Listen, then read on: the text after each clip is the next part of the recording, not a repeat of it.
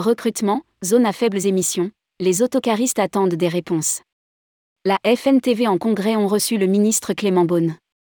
La Fédération nationale des transports de voyage, FNTV, tenait ce 16 novembre 2022 son congrès à la Maison de la Chimie. Les dossiers sont similaires à d'autres secteurs du service, leur approche est résolument pragmatique et souvent innovante. Rédigé par Bruno Courtin le jeudi 17 novembre 2022.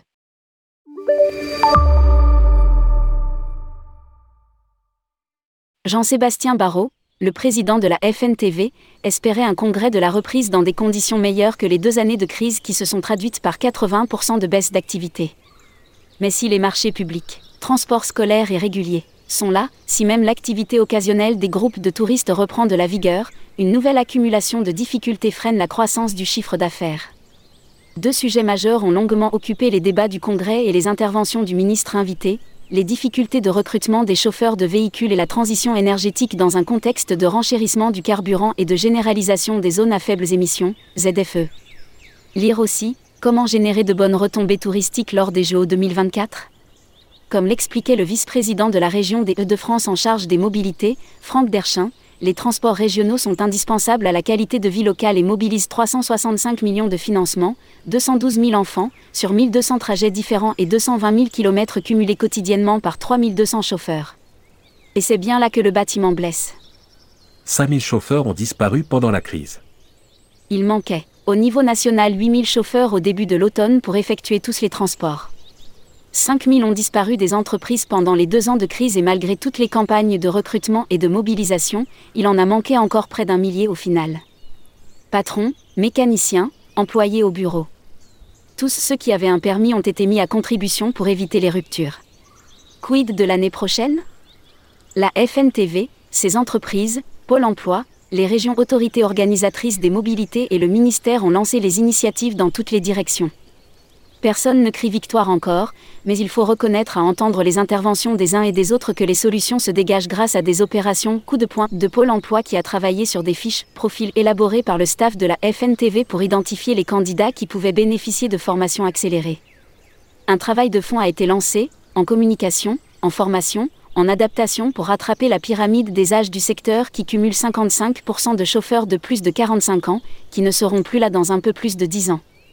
Permis à 18 ans, réforme de CAP, préparation opérationnelle à l'embauche, les dispositifs se mettent en place. Zone à faibles émissions, ZFE, et biocarburants devraient pouvoir faire bon ménage. Il reste le défi majeur de la décarbonation de la profession avec un objectif de zéro émission à l'horizon 2050. Quand 90% du parc roule encore au gazole, comment opérer une transition énergétique, sur laquelle tout le monde s'accorde, de manière harmonieuse et viable? En multipliant les zones à faibles émissions, ZFE, les métropoles semblent vouloir faire la chasse systématique aux autocars de tourisme et autobus en général. 11 ZFE sont déjà en vigueur et 40 supplémentaires sont en préparation. Le petit cheval est déjà mort, les entreprises autocaristes auront du mal à lui survivre dans ces conditions.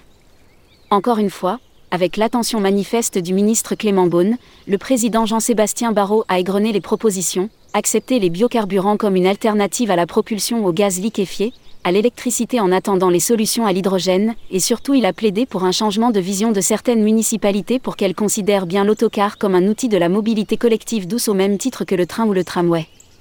Une fédération professionnelle exemplaire, toujours au rendez-vous des crises. Dans son intervention, Clément Beaune a salué avec insistance l'exemplarité de la FNTV. Toujours au rendez-vous des crises avec des solutions pratiques il s'est présenté comme un ardent défenseur de tous les modes de transport collectif, dont l'autocar, pour gagner les arbitrages qui sont encore possibles, notamment pour l'accès à un carburant moins cher et des aides aux nouvelles motorisations. Il compte bien faire passer une forme d'harmonisation des conditions d'accès aux ZFE pour les véhicules collectifs même si, de par la loi, les municipalités ont une forte autorité réglementaire sur ce qui s'y passe. Les grands événements de 2023, rugby, et 2024, Jeux olympiques, seront révélateurs d'un changement d'esprit alliant le pragmatisme à l'ambition écologique. Lire aussi, Pénurie de carburant, quelles conséquences sur le voyage? Publié par Bruno Courtin. Responsable rubrique Partez en France, tourmag.com.